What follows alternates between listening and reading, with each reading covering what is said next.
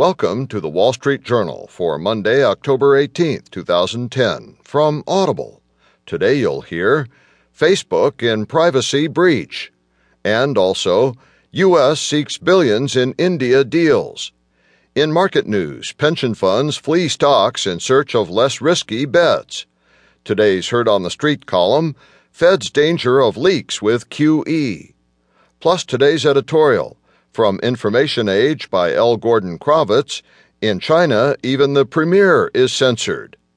And in Personal Journal, Homeowners in Limbo.